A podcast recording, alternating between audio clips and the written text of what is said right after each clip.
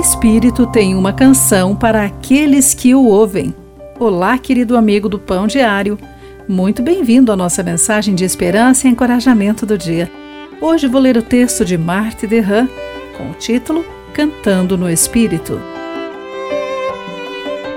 Durante o avivamento de Gales no início do século XX, o autor Campbell Morgan acreditava que a presença do Espírito Santo estava movendo-se em ondas crescentes de cânticos espirituais.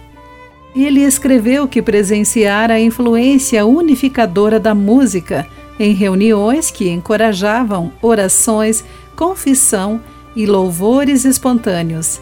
Se alguém perdesse o controle dos sentimentos e orasse por tempo demais, ou falasse de um jeito que não se identificava com os outros, alguém começava a cantar baixinho. Outros se juntavam ao cântico e o coro crescia em volume até abafar os demais sons.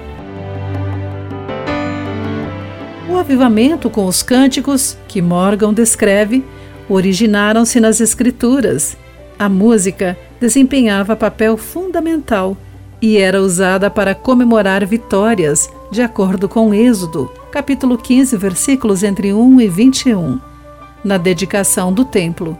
Segunda Crônica 5, entre os versículos 12 e 14, e como parte da estratégia militar, capítulo 20, versículos entre 21 e 23.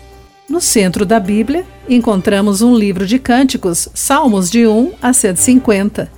Na carta de Paulo aos Efésios, lemos a seguinte descrição de vida no Espírito: cantando salmos, hinos e cânticos espirituais em conflito, em adoração, em tudo da vida.